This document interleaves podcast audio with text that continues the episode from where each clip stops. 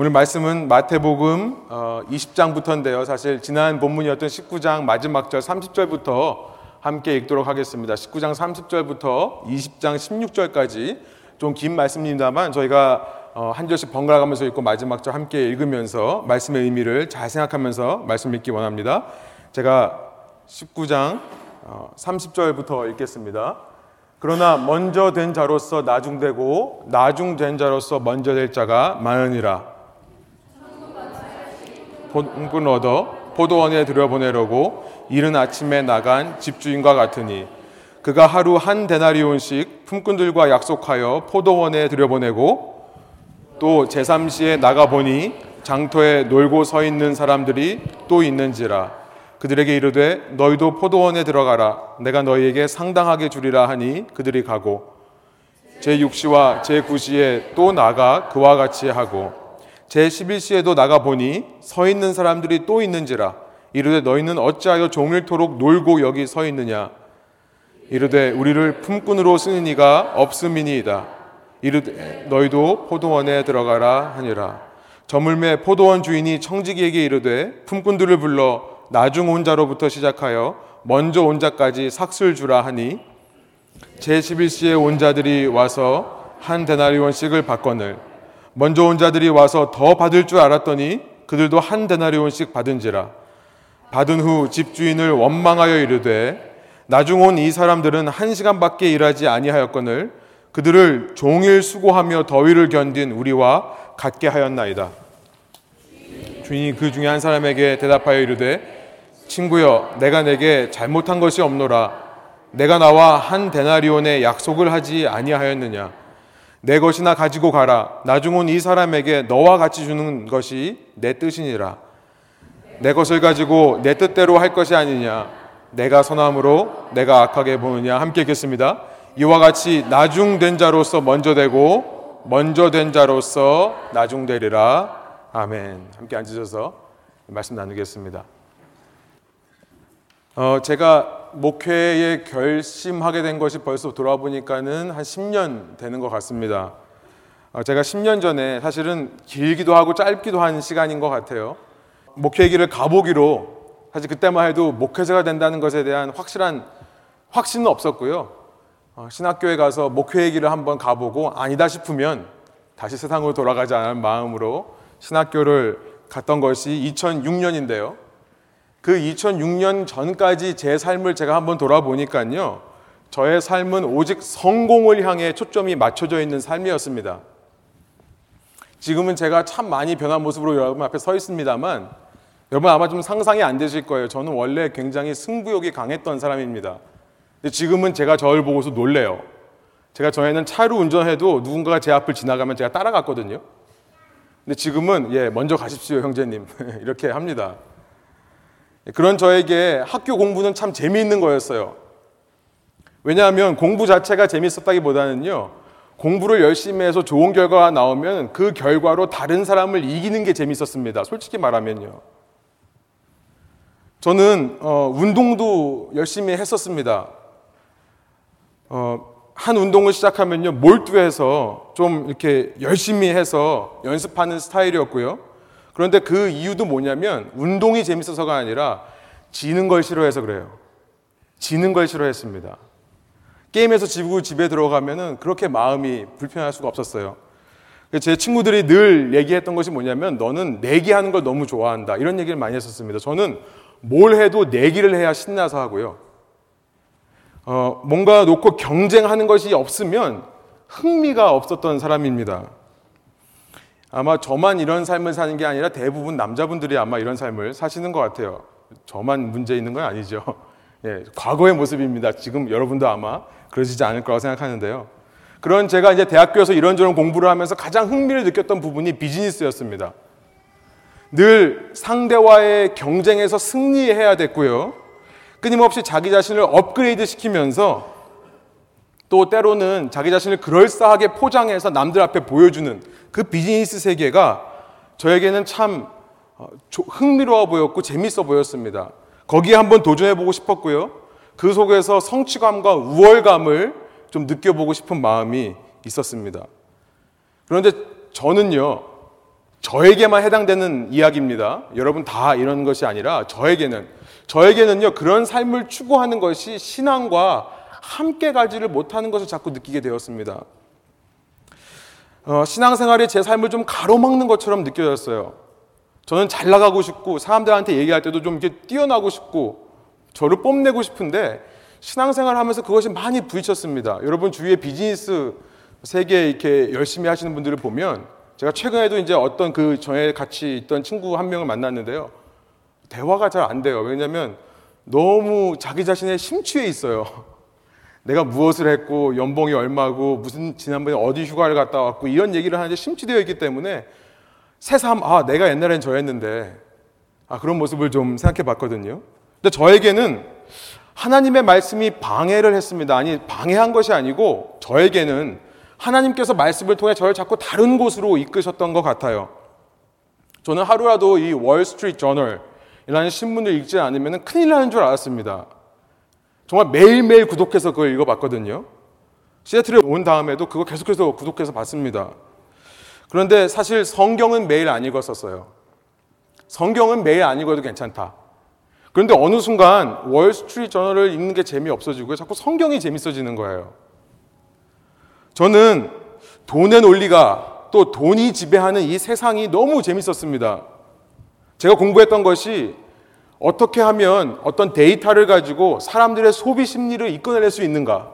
어떻게 하면 사람들의 지갑을 열고 돈을 쓰게 할 수 있는가? 이것을 공부했었어요. 그것이 너무 재밌어서 공부를 하다가 사실 그 세계에 대한 야망이 생기더라고요. 내가 이 세계에서 한번 성공해 보리라. 얼마든지 하나님을 내세워서 그 야망을 하나님께서 주시는 비전으로 포장이 가능했었습니다. 그런데 어느 순간부터 그게 불편해지기 시작했어요. 참 괴로워지기 시작했습니다. 제가 10년 전에 뭘 했던가 생각을 하다 보니까요. 그때 당시 미국 TV 중에 The Apprentice라고 하는 프로그램이 굉장히 인기를 끌고 있던 시절이었습니다. 여러분 기억하시는지 모르겠지만 지금 현재 공화당 대통령 후보로 나온 이 도널드 트럼프가 나와서 You are fired 라고 그 유행어가 있었죠. 입 이렇게 해가지고 You are fired 했던 그 유행어를 만들어낸 아주 유명한 프로그램이었어요. 어, 비즈니스 세계에 몸을 담은 이 Apprentice 어, 실습생이라고 하나요? 연습생들이 서로 이렇게 경쟁을 하면서 끝까지 살아남으면 그 사람을 이제 도널드 트럼프가 자기 회사에 하이어 해가지고 연봉 뭐 10만 불 이상 주고 이렇게 hire를 한다고 어, 그랬던 얘기가 있었습니다. 당시 사실은 비즈니스 전공하던 제 기준으로 보면요 참 어린아이처럼 유치한 프로그램이었어요. 그런데 그 프로그램에서 이 비즈니스 세계의 중요한 원리 하나는 기가 막히게 잘 보여줬습니다. 그것이 뭐냐면요. 경쟁과 비교예요. 끊임없는 경쟁과 비교, 경쟁과 비교. 제가 지금도 기억하는 그 쇼의 한 장면이 있습니다. 생생하게 기억하는 건데요. 제가 2005년 유럽에서 이 비즈니스 공부할 때요. 그 쇼의 네 번째 시즌이 방영이 되었는데요. 그 쇼의 마지막 피날레, 마지막 방영하는 그 프로그램에서 이 랜달이라고 하는 자메이카 출신의 이 흑인 남성과 이 시카고 출신의 한 여인이 레베카라고 하는 이 자매 둘이서 이제 경합을 벌이는 거예요. 둘 중에 하나는 하이어 되고 하나는 fire 되는 겁니다. 어, 제 기억으로는 이 TV 시리즈 역사상 처음으로 그때 이 랜달이라고 하는 유색 인종이 승리를 한 것으로 기억하고 있습니다. 맞는지는 정확히 모르겠어요. 같은 유색 인종으로서 이제 비즈니스 세계에 가서 경쟁하고 비교해야 되는 입장에 서 있던 저는요, 마음 한구석에서 은근히 그 유색인종인 랜달이라는 친구가 우승하기를 바랬죠. 이 시카고 출신의 뭐 아버지가 법조인이었던 걸 기억해요. 그 자매보다는 이 사람이 이겼으면 나도 좋게 되었으면 그런 생각을 했던 것이 기억이 납니다. 그런데 그렇게 이제 쇼가 이 사람의 우승으로 막 자축하면서 끝나는 줄 알았는데 갑자기 트럼프가요. 그렇게 승리해서 기쁨을 나누고 있는 랜달을 향해 갑자기 한 질문을 던집니다. 뭐였냐면 너와 경쟁한 이 레베카가 다시 한번 그 트럼프 회사에서 일할 수 있는 기회를 받는다면 어떻겠냐? 그러니까 이 쇼는요, 여러분 기억하시겠지만 이 you are fired라는 말을 들으면요, 그 말은 뭐냐면 그 사람은 평생 이제 도널드 트럼프가 운영하는 회사에서는 일할 수 없는 것이었습니다. 그 쇼에서요. 그 쇼에서 그 말을 들으면 실제 삶에서도 어떤 방법을 써서 들어가려고 해도 못 들어가는 거예요. 그러니까 이제 그 말이 유행이 됐는데요. 이 레베카라는 친구를 제가 이렇게 프로그램을 보면서도 보면 트럼프가 굉장히 아끼고 좋아하는 것이 티가 났어요. 굉장히 유능하고 똑똑한 여인이었습니다. 그러니까 아마 탐이 났겠죠. 그래서 이긴 그 랜달을 향해 물어보는 거예요. 내가 이 사람 하이어하면 안 되겠냐. 근데요, 제가 지금도 생생하게 기억하는 그 우승자 랜달의 말이 있습니다. 그 말이 끝나기가 무섭게 저는 놀란 것이 뭐냐면 조금의 망설임도 없이 그의 대답은 노였어요. 안 된다고 그러더라고요. 그러면서 정색을 하고 얘기하면서 그 이유에 대해 만일 당신이 이 레베카라는 친구를 나와 똑같이 하이어하면 그거는 내가 우승자가 되기 위해 최선을 다한 내 노력에 대한 예의가 아니다. 그리고 더 나아가서 이 프로그램의 취지와 벗어나는 거다. 이 프로그램의 이름이 The Apprentice 아니냐? Apprentice가 아니다. 복수가 아니다. 한 명만을 뽑는 거다. 오, 그런 얘기를 하더라고요. 그랬더니 그 얘기를 들은 트럼프가요, 바로 순순히 응하더니, 어, fair enough. 라고 하면서 레베카를 향해 you are fired. 라고 하고 끝났습니다. 당시 저는요, 이 랜델이라는 친구를 보면서, 와, 대단하다라는 생각을 했어요. 당시 저는요, 그가 부러웠습니다. 나도 저렇게 할 수 있을까? 그런 생각을 했었어요. 어떻게 저렇게 인간적인 감정이 흔들리지 않고 자기 의견을 저렇게 잘 표현하는가? 자기 보스 앞에서 제가 그때 당시 공부하면서 가장 힘들었던 것이 뭐냐면 커뮤니케이트 하는 게 힘들더라고요. 제 자신의 의견을 똑바로 얘기하기가 힘들었어요. 그런데 그 랜달이라는 친구가 그 TV 프로그램 카메라 앞에서 그렇게 당당하게 얘기하는 걸 보면서 아, 배워야겠다. 나도 저렇게 돼야겠다. 라고 생각했던 것이 기억이 났습니다. 참 대단하지 않습니까, 여러분? 제가 그런 생각을 했다는 것이. 근데 여러분 더 대단한 게 뭔지 아세요? 그런 생각을 했던 제가 이 자리에 서 있다는 것이 더 대단합니다. 그렇죠? 지금은 제가 그와는 정반대의 생각을 하면서 한다는 것이 더 놀라운 거예요. 하나님의 은혜죠. 하나님의 은혜로 이 자리에 서 있는 겁니다. 사랑하는 여러분, 세상의 논리로 보면요. 최종 승리한 줄 알았는데 나와 끝까지 이 competition 하던 그 친구가 나와 똑같은 대우를 받는다면 그것은 fair하지 않은 겁니다. 공평하지 않은 겁니다. unfair, 불공평한 것이 되어버려요. 그렇죠. 세상의 논리는요, 경쟁에서 승리한 사람에게 경쟁에서 진 사람과는 다른 대우를 해줘야 되는 겁니다. 그렇죠. 그러니까 경쟁에서 진 사람에게는 차별을 하는 것이 세상의 논리로 볼 때 공평한 거예요. 여러분 기가 막히지 않습니까? 차별을 하는 게 공평하다는 거예요. 차별을 하는 게 공평해요. 공부 잘하기 위해서 나는 하루 4시간, 뭐 많이 자면 4시간, 적게는 3시간 자면서 그렇게 노력하는데요. 7, 8시간 잔 친구가 나보다 더 좋은 성적을 거둔다면 그거는 진짜 unfair한 거죠. 공평하지 않은 겁니다. 저는요, 태어났기를 이렇게 가분수로 태어났어요. 가분수 뭔지 아세요? 아마 최근에 태어나신 분들이 뭔 얘기인가 할 텐데 저는 좀 머리가 이렇게 크거든요. 제가 이제 주원이를 보면서 느끼는 게 참 미안한 게요. 주원이가 굉장히 몸이 둔합니다. 제가 그랬거든요.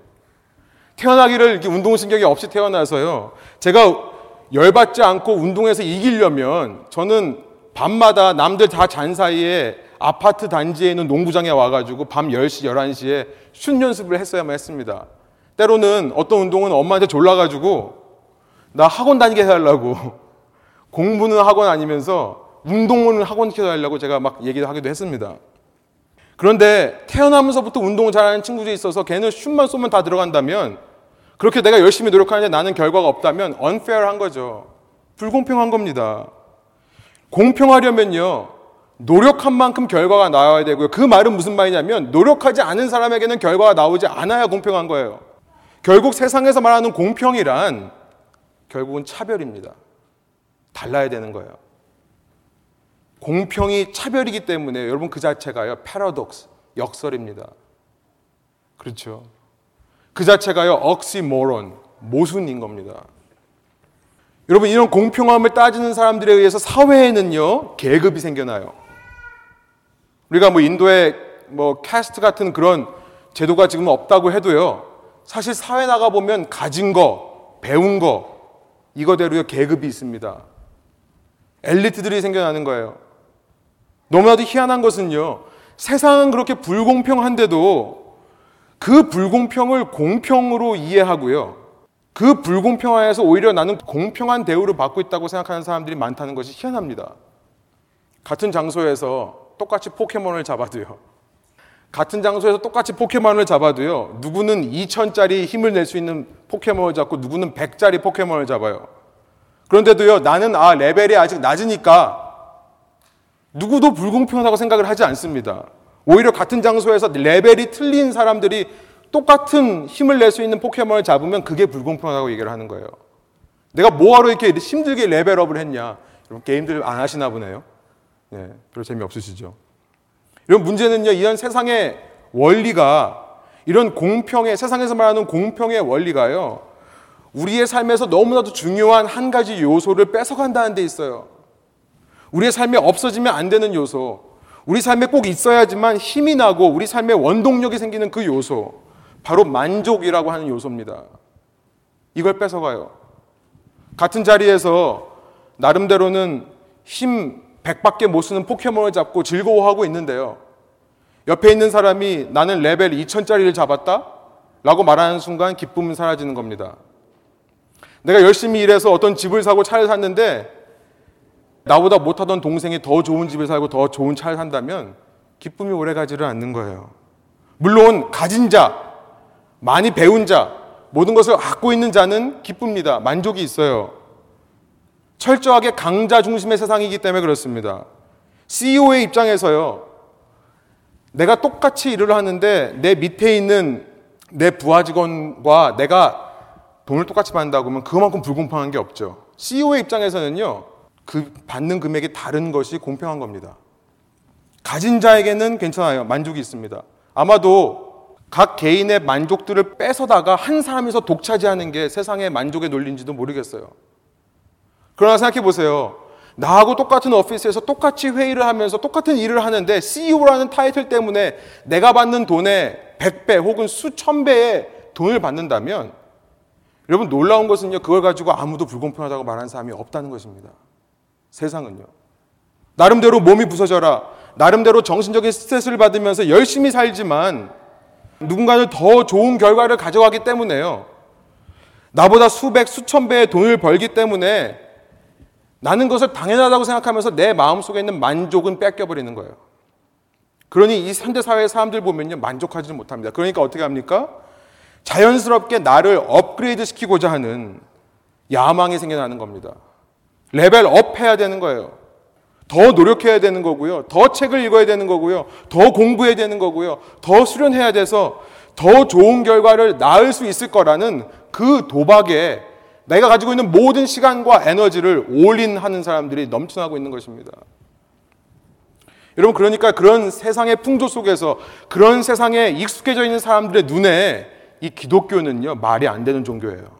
기독교는 도무지 이해할 수 없고 예수님의 말씀, 이 성경 말씀은 도대체 받아들일 수 없는 것이 되는 것입니다. 공평하지가 않은 거예요. 오늘 본문을 보니까요. 본문 20장 1절부터 16절은 천국에 대한 예수님의 비유의 말씀을 기록하고 있습니다. 천국, 이 땅에 어떻게 하나님의 통치가 이루어지는가? 이 땅에서부터 하나님의 나라는 어떤 원리로 살아가게 되는가? 그것을 가르쳐 주는 것이 이 집장의 내용이에요. 한 포도원집 주인이 있다는 거죠. 그 주인이요, 이제 수확할 시기가 돼서 일꾼들을 많이 고용을 합니다.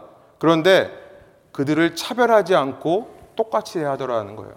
똑같이 대하더라. 불공평한 거죠. 이해할 수 없는 것입니다. 팔레스타인 어, 지역을 보면 포도를 수확할 수 있는 시기는 9월 말이라고 합니다. 이제 그때쯤 되면 9월 말쯤 되면 포도가 완전히 익어서요. 그것을 따야 되는데요. 문제는 뭐냐면 10월 달부터 비가 내리기 시작해요. 그러니까 이 익은 포도를 딸 수 있는 기간이 얼마 되지 않는 겁니다. 그러니까 사람들을 많이 하여하는 시즌이 되는 겁니다. 여러분 아시겠지만 이 포도를 따는 것은 뭐 특별한 기술자가 요구되는 것이 아니에요. 물론 숙련된 사람이라면 더 쉽게 다치지 않게 더 빨리 따겠지만요. 이때는 퀄러티가 중요한 게 아니라 퀀터티가 중요한 겁니다. 많은 사람이 달러들어서 가능하면 많은 포도를 따야 비를 맞지 않을 수 있고요. 비를 맞은 포도는 팔 수 없습니다. 그건 상에서 버려야 되는 겁니다. 중요한 것은요. 이 일꾼도 이 주인도요. 이 포도원을 소유하고 있는 주인도 아침 일찍 나가서 일꾼들을 데려온다는 거예요. 그런데 그 일꾼들로 아마 안 됐던 모양인지도 모르겠습니다. 3절에 보니까 그렇게 아침 일찍 일꾼들을 데려간 사람이 또 3시쯤 되어서 3시쯤 되어서 그 인력 시장에 나가는 겁니다. 인력 시장, 우리가 지금 홈디포 가보면 흔하게 볼 수 있는 광경이죠.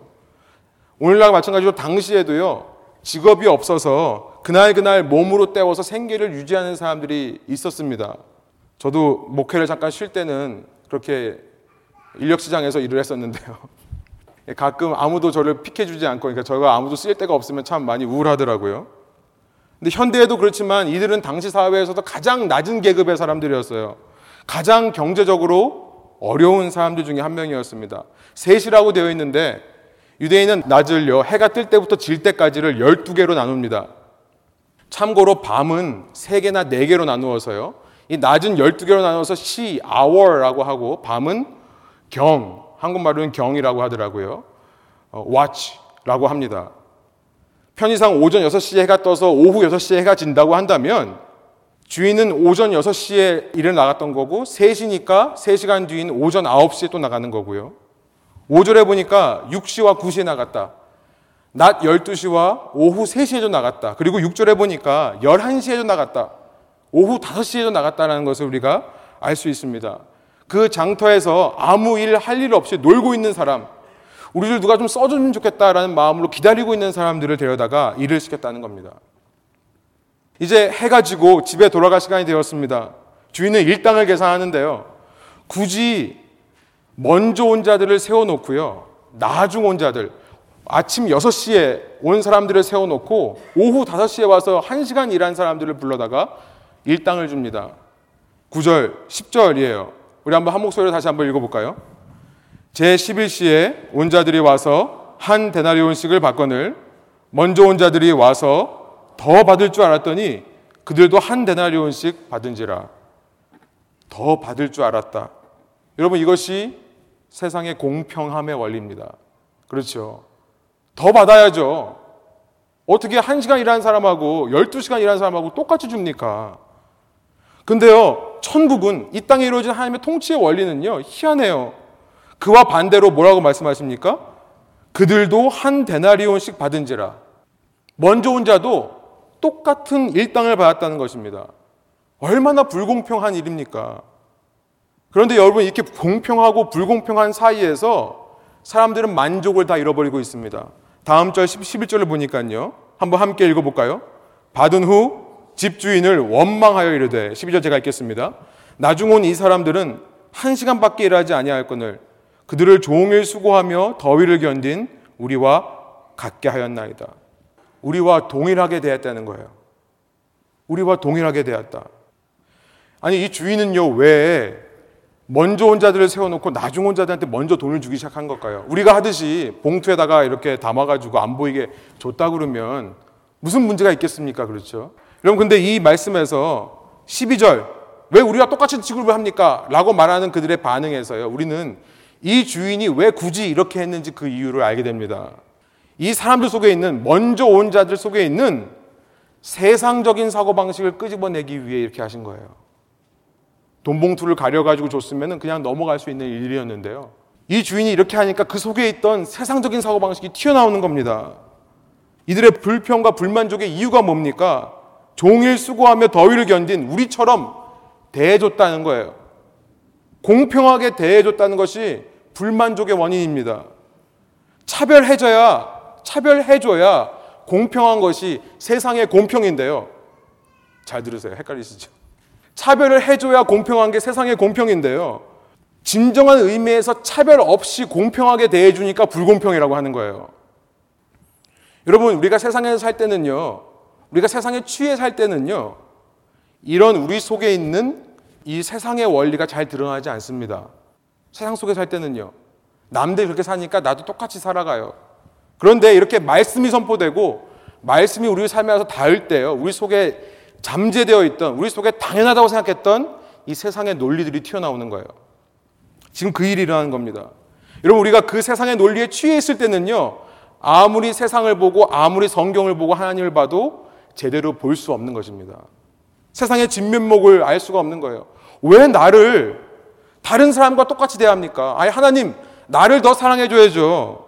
나에게 더 관심을 줘야죠. 왜 다른 사람에게 똑같이 대하시는 하나님이십니까? 여러분 이런 사람들은 아무리 하나님을 안다고 해도 하나님을 아는 게 아니죠. 아무리 하나님과 함께 있다 해도 하나님의 마음을 아는 사람들이 아닌 겁니다. 여기서요, 비유의 말씀을 들으면서 세상적인 사고방식에 젖어 있던 사람들은 이 예수님의 말씀에 놀랍니다. 놀라고 나서 더 나아가서 저항하는 마음이 생겨요. 야, 이게 말이 되냐? 이런 걸 지금 복음이라고 믿는 거냐? 이런 걸 지금 하나님의 말씀이라고 읽는 거냐? 이렇게 불공평한 나중 온 자나 먼저 온 자나 똑같이 일당을 주시는 아니 특별히 나중 온 자에게 더 풍성하게 주시는 것 같은 이런 하나님을 공평한 하나님이라고 할 수 있느냐? 이거는 선이 아니다. 라고 하는 저항이 생기는 겁니다. 뭘 하고 있는 겁니까? 인간이 내가 스스로 선악 구조를 만드는 거죠. 내가 선악을 만들어내는 거고요. 하나님이 말씀하신 선악은 틀렸다고 말하는 겁니다. 무슨 모습입니까? 창세기에서 선악과를 따먹은 인간의 모습인 거예요. 그런 사람의 마음을 아시는 예수님이 계속해서 말씀하십니다. 13절 우리 한번 한 목소리 읽어볼까요? 주인이 그 중에 한 사람에게 대답하여 이르되 친구여 내가 내게 잘못한 것이 없노라. 내가 나와 한 데나리온의 약속을 하지 아니하였느냐? 14절 15절 제가 읽겠습니다. 내 것이나 가지고 가라. 나중 온 이 사람에게 너와 같이 주는 것이 내 뜻이니라. 내 것을 가지고 내 뜻대로 할 것이 아니냐? 내가 선함으로 내가 악하게 보느냐 여러분 기독교에서 구원이라 할 때는요 기독교의 구원은 뭐냐면 예수 그리스도 안에 있는 영생인 줄 믿습니다. 그것이 우리가 받는 구원입니다. 그것이 우리가 받는 영원한 상급이에요. 예수 그리스도 안에 있는 영생, 영원한 생명, eternal life. 우리가 예수님을 내 삶의 주인으로 왕으로 인정하고요. 내 삶의 통치권을 예수님께 내어 드릴 때 여러분 이것을 믿음이라고 합니다. 우리가 그렇게 믿음을 보일 때 그 예수님의 통치가 이 땅에서부터 시작돼서 영원히 이어지는 거예요. 우리가 한번 영생을 얻었다고 한다면 그것은 죽어서 갈 때 그때 얻는 것이 아니라 이 땅에서부터 우리 영생이 시작된 줄 믿습니다. 우리의 구원은 예수 그리스도 안에 있는 영생이에요. 중요한 단어가 영원하다는 단어입니다. 인피니트하다는 겁니다. 영생을 얻는 것이 구원이라고요.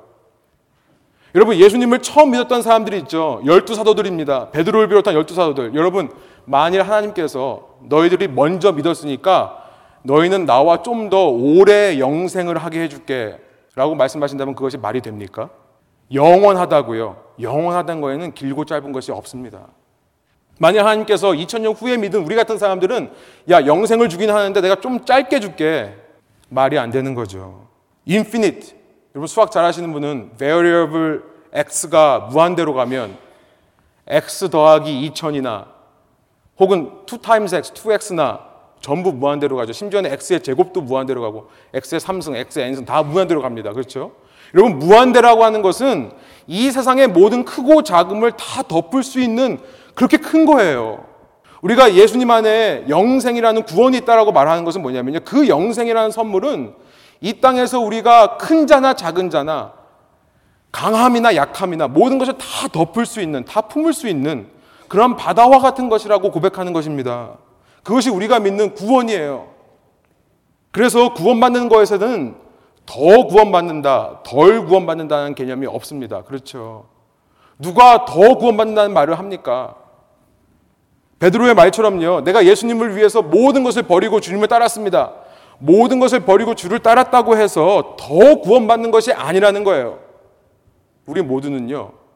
2000년 전에 믿은 베드로나 모든 것을 헌신한 베드로나 2000년 후에 내 소유의 일부만을 헌신한 우리나 똑같은 구원을 얻는 것입니다. 그런데 세상에서는요, 그것이 불공평하다고 느껴요. 그러니까요, 세상에서 만든 종교들은요, 사람들이 만들어낸 종교에는 더 구원받는 개념이 있습니다. 그러니까 인샬라라는 말을 하는 거예요. 아직 나는 얼마나 내가 구원받았는지를 몰라요. 내, 내가 쌓아온 선행과 내가 쌓아온 악행이 저울에 달아봤을 때 어느 쪽으로 기울지 몰라요, 아직. 누구만 알아요? 알라만 아는 겁니다. 인샬라라고 하는 거예요.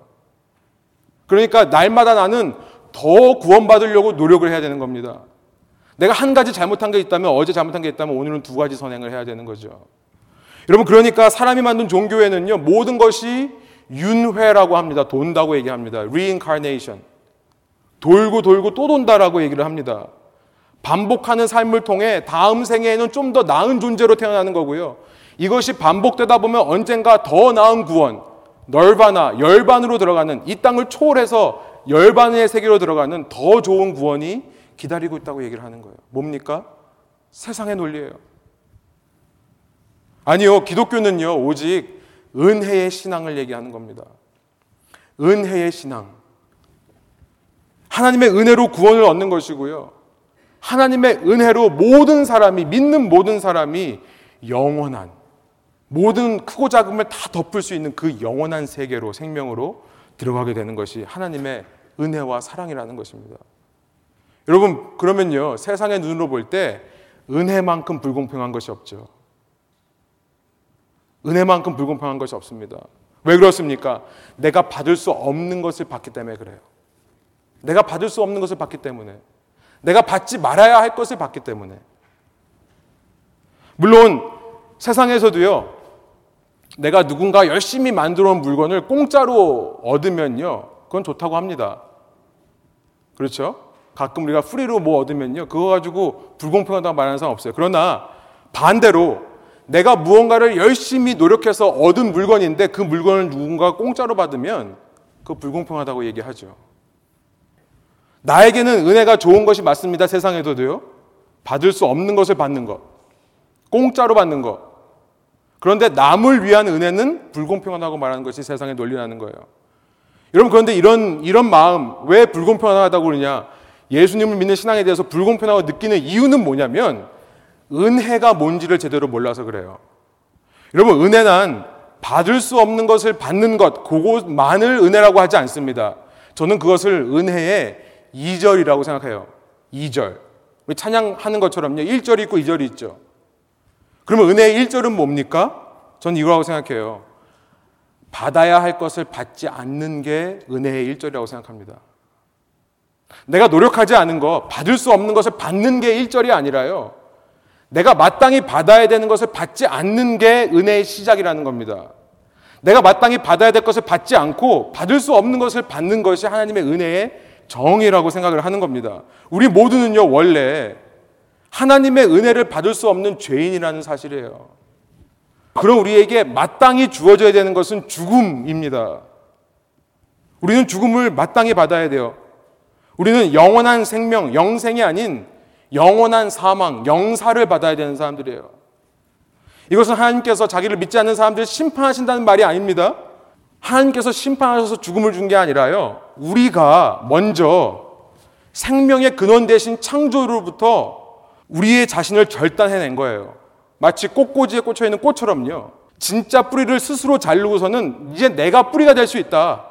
나 혼자의 힘으로 살아갈 수 있다라고 외치는 것이 우리의 예전, 예수님을 알기 전의 모습이라는 겁니다. 스스로 뿌리에서 단절했기 때문에 죽을 수밖에 없는 거죠. 그런데요, 하나님께서 그렇게 마땅히 받아야 될 죽음이라는 것을 받게 하지 않으시고, 마땅히 받아야 할 심판이라는 것을 받게 하지 않으시고, 접붙여 주시는 거예요. 당신의 포도나무예요. 자연주로 죽을 수밖에 없는 존재들, 그대로 두면 죽을 수밖에 없는 존재들을 붙여주는 겁니다. 그래서 받을 수 없었던 영원한 생명을 받게 하시는 거예요. 여러분 그러니까 받지 못하는 것을 받았을 때 그것을 불공평하다고 세상이 느끼는 이유는요. 아직도 내 자아가 살아있기 때문에 그렇죠. 내가 마땅히 받아야 될 것에 대해서는 모르는 겁니다. 내가 마땅히 받아야 될 것에 대해서는 모르는 거예요. 아직도 내가 썸띵이라고 생각하고 있는 겁니다. 내가 그래도 그나마 잘났고, 그나마 내가 모든 것을 알고 있고, 내가 생각하는 게 그나마 맞다라고 생각하기 때문에 그런 거죠. 여러분, 포도원이라고 할 때 유태인들은요, 포도원이라는 말을 들으면 자연스레 유대인 민족을 떠올립니다. 우리가 방금 읽었던 시편 80편에서도 하나님께서 이스라엘을 포도원, 포도나무에 비유하시잖아요. 이사야서 5장에도 보면 7절 같은 경우에 보면 하나님께서 이스라엘을 포도원으로 삼으시고 유다라는 포도나무 가지를 심으셔서 그 사실을 노래하고 있다는 사실을 우리는 발견하게 됩니다. 그러니까 이 본문에서 말하는 먼저 온 자들, 지금 예수님은 유대인들을 가리켜 말하는 것입니다. 그렇죠. 포도원, 포도나무인 자들, 그 열매를 기대하는 자들, 유대인들입니다. 이 유대인들은요, 자신들이 은혜를 입었다면, 하나님으로부터 자신의 백성으로 선택받는 그 선택의 은혜를 받았다면, 깨달아 알아야 되는 것이 하나 있었습니다. 내가 열심히 수고했다라고 말을 하기 전에 내가 받을 수 없는 것을 받은 것에 대해서 얘기하기 전에요. 내가 마땅히 받아야 될 것을 안 받은 것에 대해서 얘기를 했어야 돼요. 뭐 무슨 말입니까? 내가 수고했다라는 말 하기 전에 나도 예전에는 그렇게 장터에서 할 일 없이 놀던 사람이었다는 것을 기억해야 되는 거예요. 누군가가 나를 좀 써줬으면 좋겠다. 왜 나는 아무도 픽해주지 않는가? 라고 하면서 그렇게 불안해하고 외로워했던 자기의 예전 모습을 기억해야만 했었습니다. 마땅히 받아야 될 것을 받지 않게 된 것을 먼저 기억했어야 되는 거예요. 그런데 그들에게 하나님께서 은혜를 주셔서 그들에게 이 포도원에서 일할 수 있는 일을 맡기셨다고 해서 그들은 교만해진 거죠. 교만해진 겁니다. 자신을 서먼이라고 내가 대단한 사람이라고 착각을 하고 중요한 사람이라고 착각한 나머지 주인으로부터 나와 다른 대우를 받지 않고 나와 똑같은 대우를 받고 있는 그 사람을 향해 불공평하다고 분노한다면 여러분 그 사람은 비록 먼저 온 자이지만 나중 온 자보다도 더 못한 자가 된다는 것입니다. 16절 이와 같이 나중된 자로서 먼저 되고 먼저 된 자로서 나중되리라. 19장 30절은요. 이 순서를 바꿔서 먼저 된 자로서 나중되고 나중된 자로서 먼저 되리라. 이렇게 시작했거든요. 근데 끝날 때를 보니까 순서가 바뀌어 있어요. 나중된 자로서 먼저 되고 먼저 된 자로서 나중된다. 무슨 구조냐면 샌드위치처럼요. 앞뒤에 똑같은 말씀을 하시는 겁니다. 무슨 말씀을 하는 겁니까? 노란 글씨로 보시면 결국은 먼저 된 자로서 나중 된다는 말씀을 하시고 싶으신 거예요. 이 비유의 얘기를 통해서요. 이것이 이 비유의 초점인 겁니다. 먼저 된 자가 나중 된다. 라는 메시지로 앞뒤가 시작하고 끝나고 있는 구조입니다. 먼저 온 자가 유대인이라면 나중 온 자는 누굽니까? 이방인들이에요. 유대인으로서 그렇게 교만에 빠져서 자신의 과거가 어땠는지도 기억하지 못하는 사람들은 이방인들보다도 못한 사람이 되는 것이다. 지금 그 얘기를 하는 겁니다. 여러분, 먼저 온 자가 당시 예수님을 따르던 제자들이라면 나중 온 자는 누굽니까? 그 당시에 아직 예수님을 따르지 않던 사람들이겠죠. 제자라고 하면서 예수님을 따라간다고 하면서 그 교만에 빠져서 자신들의 과거가 어땠는지를 모른다면 베드로야, 네가 나중에 교회 지도자가 될 때 잊지 말아라. 네가 만약에 그런 생각을 한다면 너는 예수님을 모르는 사람들보다도 못한 자가 되는 거다. 여러분 먼저 온 자가 오늘날의 우리라면요. 오늘날의 이 땅의 기독교인들이라면 예수님을 구주로 영접하고 예수님을 주라고 부르는 자들이라면 나중 온 자들은 누굽니까? 비기독교인들, 믿지 않는 사람들. 여러분 기독교인이라고 하면서 어느샌가 내가 얼만큼 신앙생활을 했는가 내 신앙의 연수가 얼만가를 따지고 있다면요. 내가 주님을 위해 과거에 얼마나 헌신을 했고 내가 주님을 위해 어떤 성경 공부를 하고 어떻게 기도를 했고 어떤 모임들을 이끌어 왔다면 여러분 이런 것들을 내 자신의 공적으로 삼으면서 교회에서 은근히 차별하고 서열을 두려 하는 마음이 있다면요. 세상적인 경쟁의 논리와 세상적인 공평의 논리를 교회 안으로 가지고 들어와서 먼저 온 자이니까 먼저 온 자 대우를 받아야 된다. 나중 온 자면은 당연히 나중 온 자의 대우를 받아야 한다고 외치는 사람이 있다면 여러분 이 사람들은 아예 주님을 모르는 사람보다 도대체 뭐가 낫냐는 겁니다. 예수님은 이 본문의 말씀을 통해 오늘 우리에게 그런 질문을 던지시는 겁니다. 여러분, 여러분 신앙의 자랑거리가 무엇입니까? 예수님, 하나님을 빼놓고는 우리가 내려놓기를 원해요. 왜냐하면요, 그걸 내려놓지 않으면요, 나는 자꾸 내가 서먼인 줄 알아요. 썸띵인 줄 알아요. 근데 빌립보서 2장에 보니까요. 6절, 7절에 보니까 예수님은 하나님과 동등되신 분인데요. He considered himself nothing. 그 자신을 비우셨다라고 얘기하고 있습니다. 그랬더니요. 자신을 비운 만큼 하나님께서 그를 높여 주시는 거예요. 누가복음 15장에 보니까 이 두 아들이 나와 있는 비유. 그 비유와 이 오늘 본문의 비유는요. 뗄래야 뗄 수 없는 관계에 있는 것 같습니다. 그 첫째 아들 자기 동생이 그렇게 방황하다가 아버지께 돌아왔는데 그 동생을 받아들인 아버지를 향해서 누가복음 15장 29절 30절에 보면 이렇게 얘기를 해요. 나는 이렇게 아버지 옆에서 여러 해 동안 아버지를 섬기면서 아버지가 말씀하신 것을 제가 하나도 빠지지 않고 다 지켰는데 그런데 어떻게 아버지의 재산을 가지고 저렇게 가서 창녀들과 다 써버리고 먹고 마시며 노는데 써버린 이 둘째 아들을 어떻게 받아주십니까? 사랑하는 여러분, 이런 사람이 기독교인이 맞습니까? 저는 기독교인이 아니라고 생각합니다. 이런 사람은요, 기독교라는 종교 안에 있지만 아직 예수님의, 하나님의 은혜를 체험하지를 못한 사람이에요. 여러분, 기독교에는요, 세상이 도저히 이해할 수 없고, 세상이 도대체 이해, 받아들일 수 없고, 세상이 품을 수 없는 한 가지 스피릿이 흐르고 있습니다. 그것은 뭐냐면요, 먼저 온 자나 나중 온 자나 똑같이 대하시는, 차별 없이 대하시는 하나님의 은혜예요. 은혜의 스피릿이 흐르고 있는 겁니다. 본문을 읽으면 읽을수록 하나님의 관심은요, 지금 포도원에서 얼마나 많은 포도를 수확하는가 거기에 관심이 있지 않다는 사실을 깨닫게 됩니다. 이 주인은요, 내가 포도를 수확했니 안 했니, 일의 결과가 어땠니 저땠니를 말하는 사람이 아니에요. 1절로 다시 가보면요. 이 사람은 포도원을 경영하는 이유에 대해서 이렇게 얘기하는 것 같습니다. 포도를 얻으려고 하는 게 아니라 품꾼을 얻으려고 포도원을 경영하는 사람이다. 이 사람은요, 품꾼인들이 와서 무슨 일을 하는가야, 얼마만큼 헌신하고 봉사하는가에 관심, 관심 있는 것이 아니라요, 그 영혼에게 관심이 있는 거죠. 한 영혼 한 영혼에게 관심이 있는 겁니다. 그리고 그 영혼에게 자신의 은혜를 흘려보내기를 원하시는 하나님이시라는 거예요. 여러분, 만일 하나님께서 공평하게 우리를 대하셨다면, 하나님께서 우리를 법대로 대하셨다면요, 이 자리에 서 있을 사람 아무도 없죠. 그러니까요, 그런 하나님 믿는 사람이라면요, 우리도 공평하지 않게 서로를 대해야 되는 줄 믿습니다. 좀 너무 강력한 표현인지 모르겠지만 여러분 기억에 남으시라고 그렇게 표현 드리고 싶어요. 서로를 공평하지 않게 대하는 사람들이 기독교인들이다. 여기서 말하는 공평이란 세상적인 공평을 말하는 게 아니라 하나님의 은혜의 원리에 공평하지 않음을 얘기하는 겁니다. 누군가가 잘못을 해서요, 마땅히 비난과 정죄를 받아야 된다면요. 여러분, 내가 정의의 사자라고 그 사람을 비난할 수 없습니다. 그건 세상적인 방법이라고요. 세상적인 공평이라고요.